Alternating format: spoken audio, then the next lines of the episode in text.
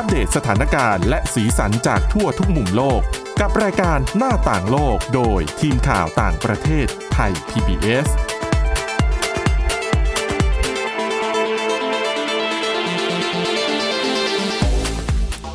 สวัสดีค่ะคุณผู้ฟังต้อนรับเข้าสู่รายการหน้าตักโลกค่ะ ในวันนี้นะคะเรามีเรื่องราวที่น่าสนใจ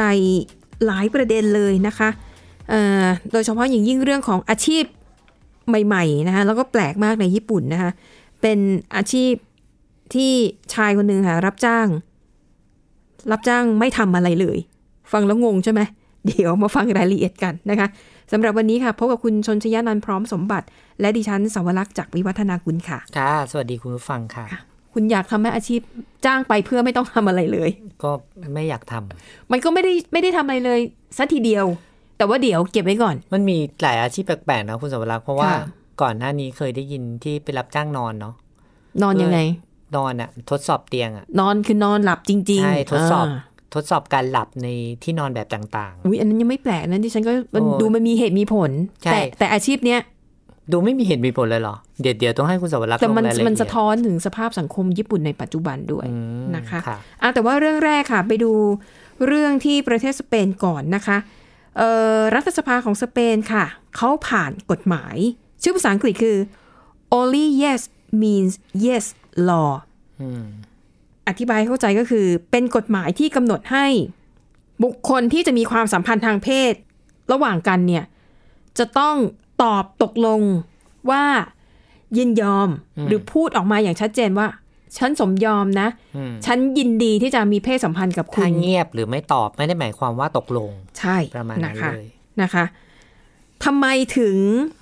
มีกฎหมายแบบนี้ออกมาดิฉันเดาว่าต้องมีคดีอะไรสักคดีแน่ใช่ๆที่เป็นที่มาของกฎหมายใช่ฉบับนี้ ถูกนะคะต้องนะคะ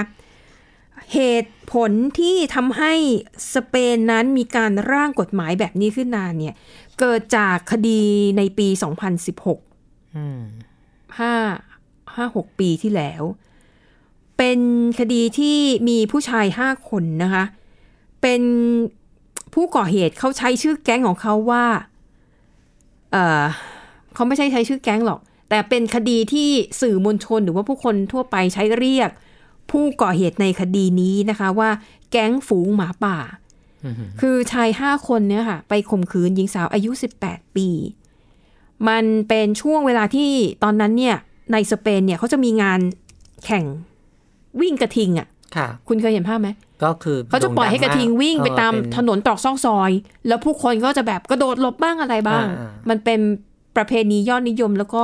เป็นงานที่ดึงดูดนักท่องเที่ยวนะคะ คือมันก็จะเป็นงานบันเทิงงานรื่นเริงเทศกาลประจำปีแหละค่ะปรากฏว่าในช่วงเวลานั้นค่ะ หญิงสาวอายุ 18 ปีคนนี้เนี่ย เธอถูกชาย 5 คนนี้นะคะ พาตัวไปด้านหลังอพาร์ตเมนต์แห่งหนึ่ง แล้วก็รุมโทรมเธออนะคะ ปรากฏว่าพอคดีนี้ ขึ้นสู่ศาลเนี่ย ทางฝ่ายผู้ต้องสงสัยค่ะ ใช้ภาพจากกล้องวงจรปิดของอพาร์ตเมนต์ที่เกิดเหตุเนี่ย เป็นภาพของหญิงสาวคนนี้เนี่ยนะคะ คือเธอก็ถูกผู้ชายทั้งห้าคนน่ะนำตัวไป แล้วก็ระหว่างที่ผู้ก่อเหตุทั้งห้าคนลงมือ รุมโทรมเธอเนี่ย ถ่ายคลิปไว้ด้วยอืมปรากฏว่าผู้ก่อเหตุเนี่ยเอาคลิปเนี้ยมาเป็นหลักฐานโดยอ้างว่าในระหว่างที่ก่อเหตุเนี่ย ผู้หญิงอายุ 18 ปีเนี่ย คือเธอหลับตาไม่มีท่าทีขัดขืน ทั้งห้าคนก็เลยตีความว่านั่นคือการสมยอม ความจริงก็อาจจะสิ้นหวังนะคะ หรือบางทีอาจจะเมาหรืออาจจะใช่ หรืออาจจะแบบต่อสู้จนมันไม่มีแรงแล้วก็ใช่มันไม่รู้จะทำอะไรได้นะ คือการที่ผู้ก่อเหตุเอาหลักฐานเป็นคลิปวิดีโอเนี้ยมาดูเนี่ย เพื่อจะพยายามจะบรรเทาโทษให้ตัวเอง โดยบอกว่า ถ้าผู้หญิงสมยอมเนี่ยพวกเขาทั้งห้าคนไม่ควรจะถูกลงโทษในข้อหาข่มขืนค่ะอาจจะโดนแค่โทษอะทำร้ายร่างกาย หรือว่าโทษที่ขโมยโทรศัพท์ เพราะว่าขโมยโทรศัพท์ของผู้หญิงมาด้วย เอามาถ่ายคลิปนะคะ ซึ่งแน่นอนค่ะศาลศาลก็ต้องดูตามความเป็นจริงอยู่แล้วค่ะนะคะศาลตัดสินคดีของผู้ต้องหาทั้ง 5 คนเป็นเวลา 9 ปีในข้อหาล่วงละเมิดทางเพศอืมแล้วก็ต้องจ่ายเงินชดเชยให้กับเหยื่ออีกประมาณ 2 ล้านบาทนะคะ ทีนี้ไอ้ ข้อแก้ตัวของผู้ก่อเหตุเนี่ยโหมันฟังแล้วมันมันน่าโมโหเนาะคุณนันอืมเพราะว่า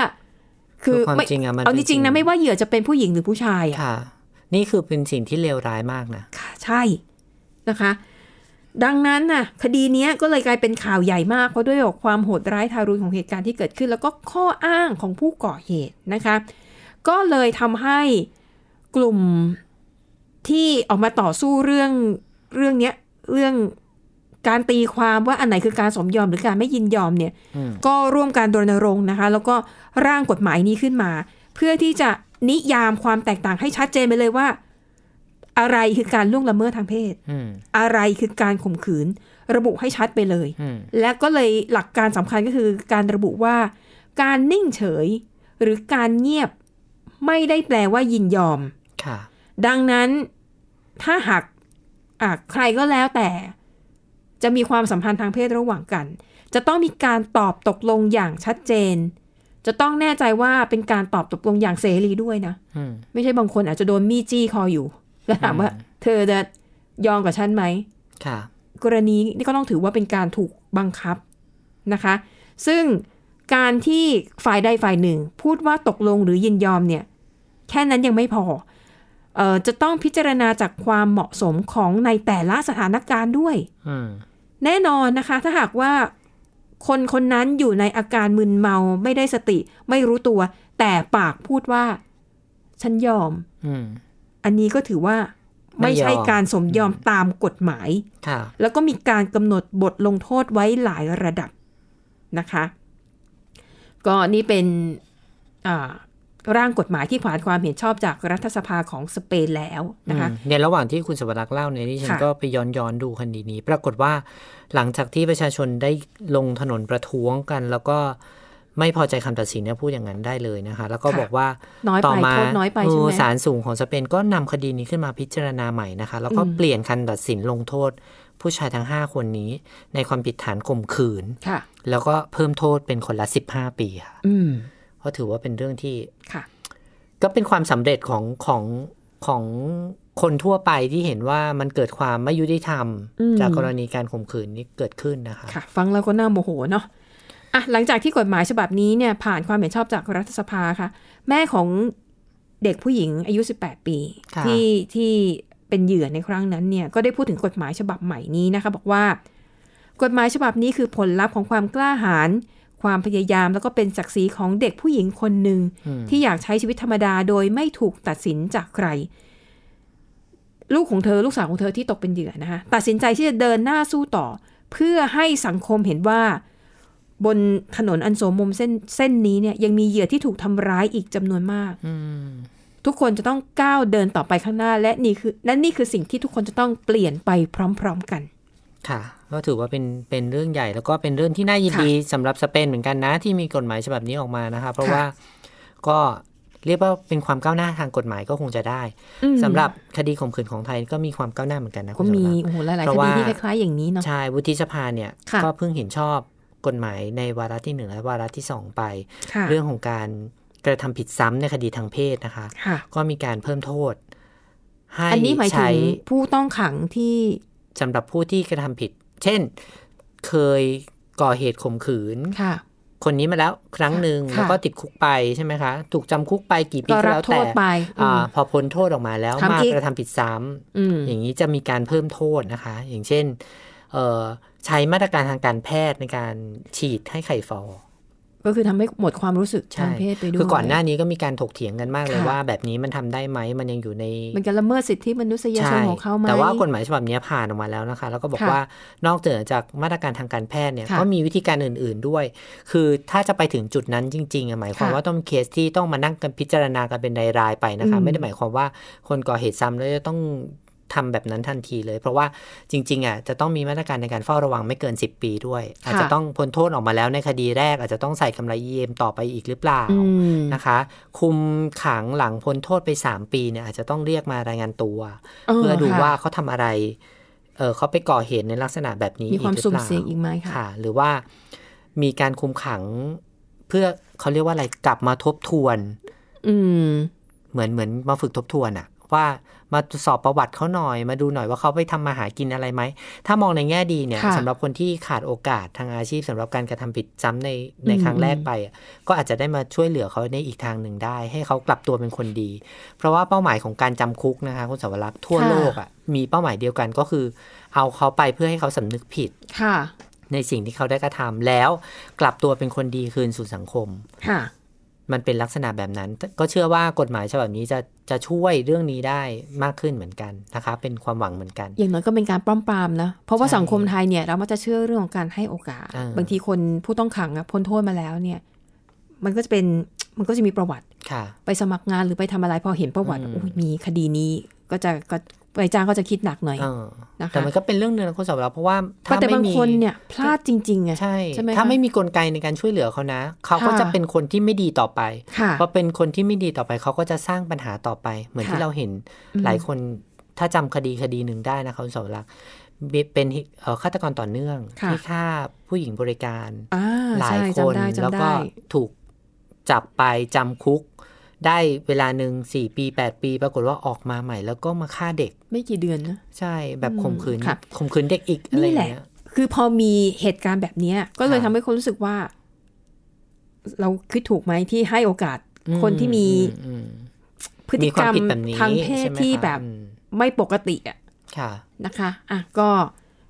ก็พยายามเนาะหากระบวนทางการหากระบวนการทางกฎหมายที่จะมา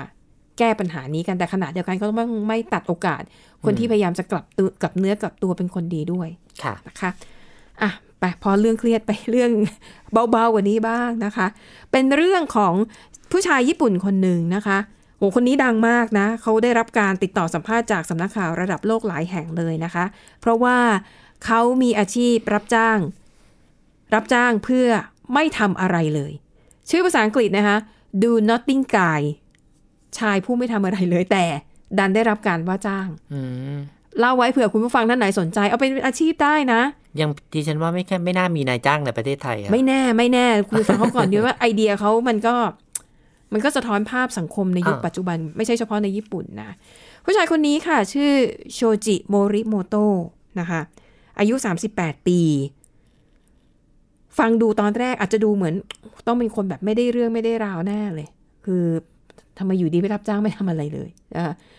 แต่ก็ไม่ใช่นะ ก็จบการศึกษาระดับปริญญาตรีสาขาฟิสิกส์นะคะ มีลูกแล้วนะคะแต่งงานแล้ว แต่ในข่าวไม่ได้บอกว่าเออยังอยู่กินกับกับภรรยาหรือเปล่านะคะ คุณโชจิเนี่ยนะคะเอ่อทุกวันนี้เนี่ยอาชีพของเขาคือ ลูกค้าเนี่ยสามารถมาจ้างเขาได้อืมแต่เขาจะไม่ทำอะไรจริงจังนะ ถามว่าลูกค้าจะจ้างไปทำอะไร จะจ้างไปทำอะไรก็ได้ แต่ต้องไม่ใช่งานที่แบบจริงจัง เช่น บางคนจะต้องเป็นงานเลี้ยงอืมแต่โดยทั่วไปเขาก็ต้องแบบมีคนควงไปด้วย จะเป็นเพื่อน เป็นเพื่อนร่วมงานหรือจะเป็นคนรักหรืออะไรก็ได้ บางคนอาจจะรู้สึกไม่สบายใจว่า ฉันจะต้องไปออกงานคนเดียว ไปเป็นเพื่อน รับจ้างไปเป็นเพื่อน อ่า ไปเป็นเพื่อนเออแต่ก็คือไม่ได้ทำอะไร ไม่ทำอะไรนะไม่เทค care ไม่ดูแลไม่อะไร ไม่ต้องมาหวังว่าจะพูดคุยกันเป็นเรื่องเป็นราวนะ อย่างในไม่ไทยอะเรามีนะ คุณสมรักษ์จ้างค่ะรับจ้างเดตอะมันก็คือไปกินข้าวเป็นเพื่อนไปค่ะเที่ยวเหมือนแฟนอะไรอย่างเงี้ย feel แบบว่าแฟน feel แฟนใช่แต่ก็ไม่ได้เป็นแฟนกันนะค่ะแต่ว่าผู้ชายหรือผู้หญิงที่รับจ้างอืมเหล่านั้นน่ะก็จะ take care ดูแลเหมือนกับว่าเราค่ะเป็นแฟนเหมือนที่คุณสมรักษ์เรียกว่า feel แฟนนี่แหละอเออแต่ว่าผู้ชายคนเนี้ยไปเป็นเพื่อนแต่ไม่ทำอะไรแบบนั้นใช่ไหมไม่ feel แฟนไม่อะไรทั้งสิ้นก็คือไปแค่ไปเดินด้เป็นเพื่อน แต่มีหลายคนเหมือนกันนะคุณสมรักษ์ตอนเด็กๆฉันเป็นคือค่ะไม่กล้า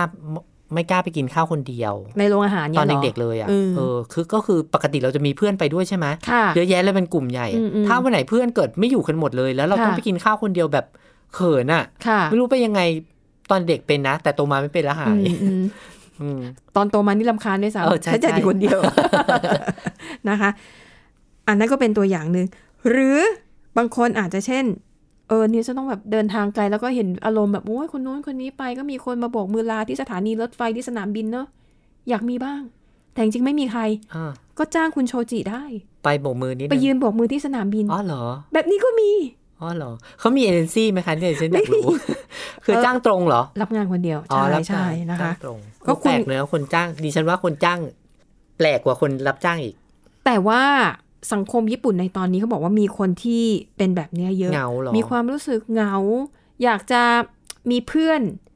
คอยแบบไปไหนมาไหนด้วย แต่ไม่อยากผูกพัน ใช้ชีวิตลำพังแบบโดดเดี่ยว แต่ว่าก็อยากมีเพื่อนบ้าง แต่ว่าไม่ได้อยากแบบให้เขามาอยากยุ่งสันกับโดชีษวิตแต่ส่วนไม่อยากตัวโดดเดี่ยวอ๋อ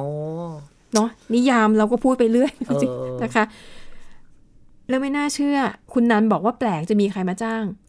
เขามีคนจ้างแทบทุกวันนะคะ วันหนึ่งรับสองงานซ้อนนะคะอ๋อเหรอเออตายแล้วดิฉันต้องตั้งตั้งตัวทำอาชีพแบบคุณคนนี้บ้างนะค่ะ ทีนี้ค่าจ้างเนี่ยเอาก็คงจะแตกต่างกันไปตามระยะเวลาอะไรอย่างเงี้ยนะคะ การแต่เดินทางอะไรแต่เขาก็ให้เฉลี่ยให้จ็อบละสามพันสามพันบาทอย่างเงี้ยเหรอสามพันคะบาทอุ้ยก็เยอะนะคุณ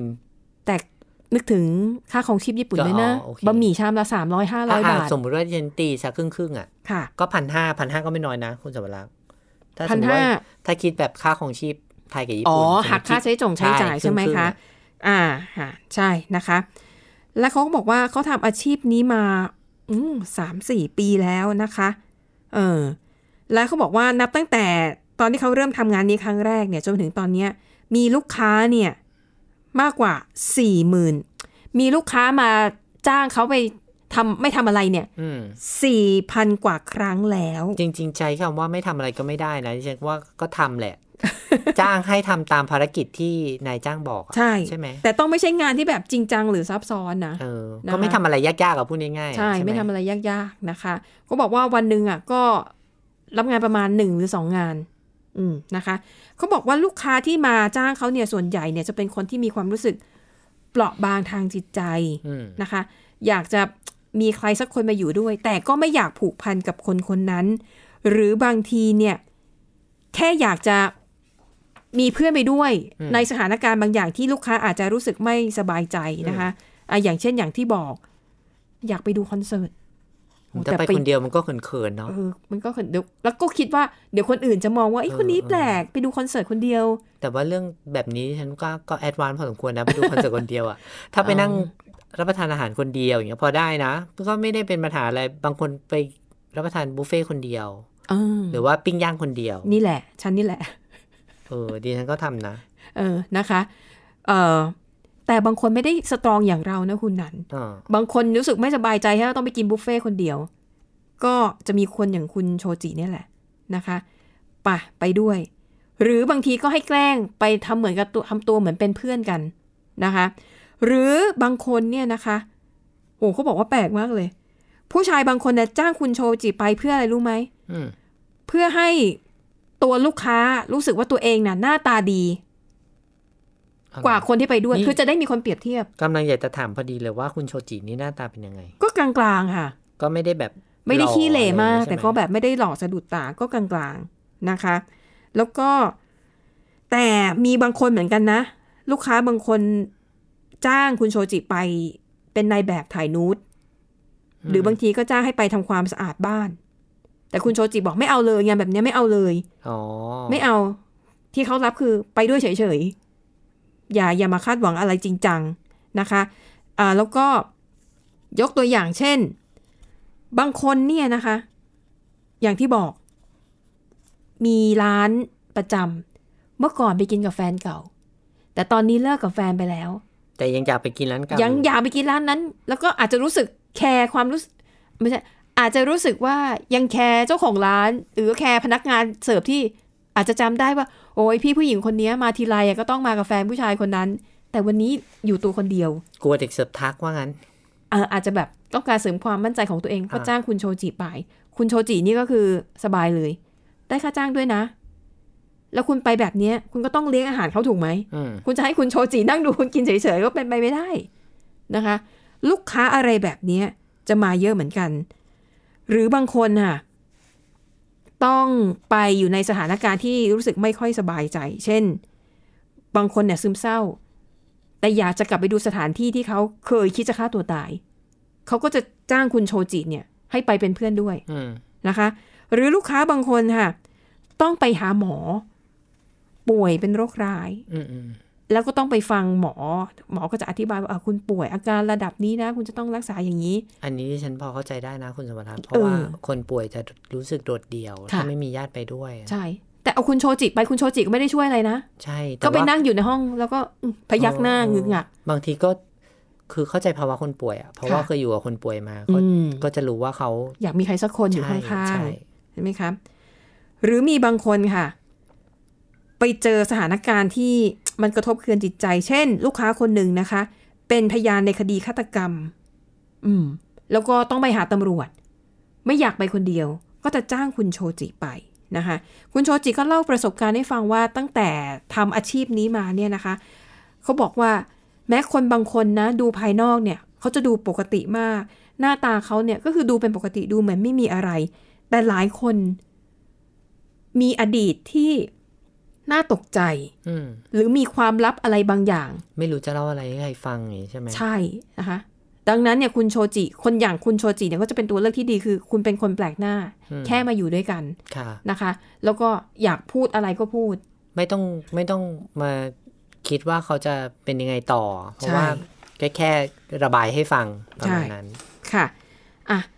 แล้วก็มีกรณีนี้ด้วยนะคะ มีบุคลากรทางการแพทย์ที่แบบเหนื่อยมากในช่วงที่มีการระบาดของโควิดอืม -19 ก็จะมาเนี่ยมาจ้างคุณโชจิ จ้างไปทำอะไรอะ ก็ให้มาอยู่เป็นเพื่อนแค่นั้นเอง อ๋อเหรอ บางคนอาจจะอยู่คนเดียวรู้สึก มันหันซ้ายหันขวาไม่อัมีนนี้ใคร ดิฉันคิดว่าไม่น่าใช้ได้กับสังคมไทยเนาะอืมนะคะสังคมไทยนี่อาจจะไปลงที่สัตว์เลี้ยง โอ้นะคะ หรือออกกรณีนี้ก็ตลก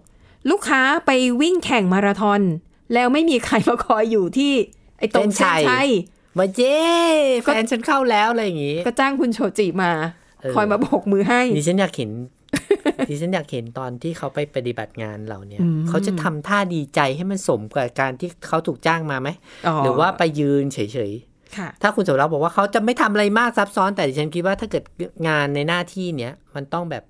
ต้องไปแสดงความดีใจอะอ๋ออันนี้มีมีเขาบอกว่าคุณโชจิเนี่ยก็ต้องแสดงตัวเหมือนกับเป็นเพื่อนรัก ของผู้เข้าแข่งขันวิ่งมาราธอนคนนี้นะคะ แล้วก็นั่นแหละส่วนมากน่าจะเป็นเรื่องของการ support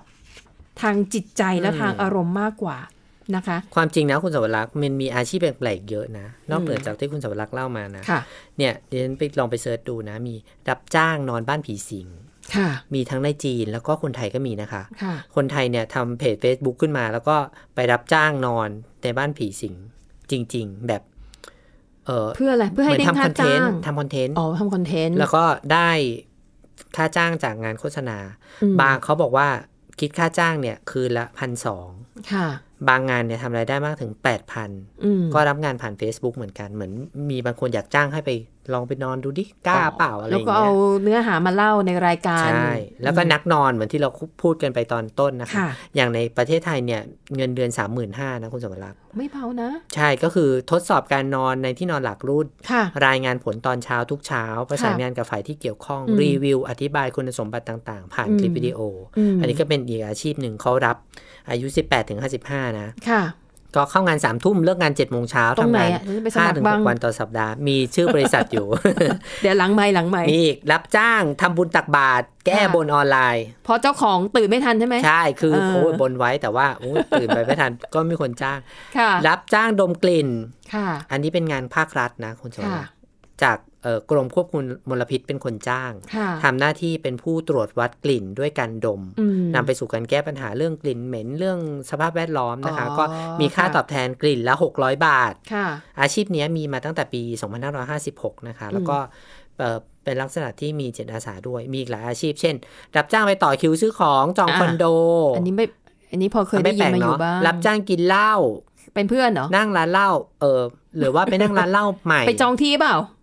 อ่าจองจองที่อันจองหนึ่งโต๊ะจองโต๊ะแต่เปิดอ่าร้านใหม่ไปนั่งด้วยค่ะไปไปไปนั่งเหมือนมีลูกค้าเยอะเป็นหน้าม้าๆใช่ประมาณนั้นอืมแล้วก็เป็นเป็นเพื่อนเที่ยวค่ะอ่าลักษณะแบบนี้เป็นเห็นไหมต้จ้งอาชีพมีหลากหลายไม่เลือกงานไม่ยากจนนะคุณผู้ฟังใช่ลองดูเผื่อใครรู้สึกเผื่อว่าเราไปตั้งอืมเพจกันไหมเผื่อไปทำอะไรแบบนี้ได้บ้าง สนุกดีเนาะอย่างน้อยเราเงินไม่สนอาจจะสนแต่คอนเทนต์เออเออออาชีพที่สองเนาะเพื่อค่ะทำได้ค่ะ อะแล้วทั้งหมดนี้คือเรื่องราวที่พวกเรานำมาเสนอหวังว่าจะเป็นประโยชน์คุณผู้ฟังบ้างไม่มากก็น้อยค่ะอะวันนี้หมดเวลาแล้วขอบคุณสำหรับการติดตามพบกันใหม่ตอนหน้า สวัสดีค่ะ สวัสดีค่ะ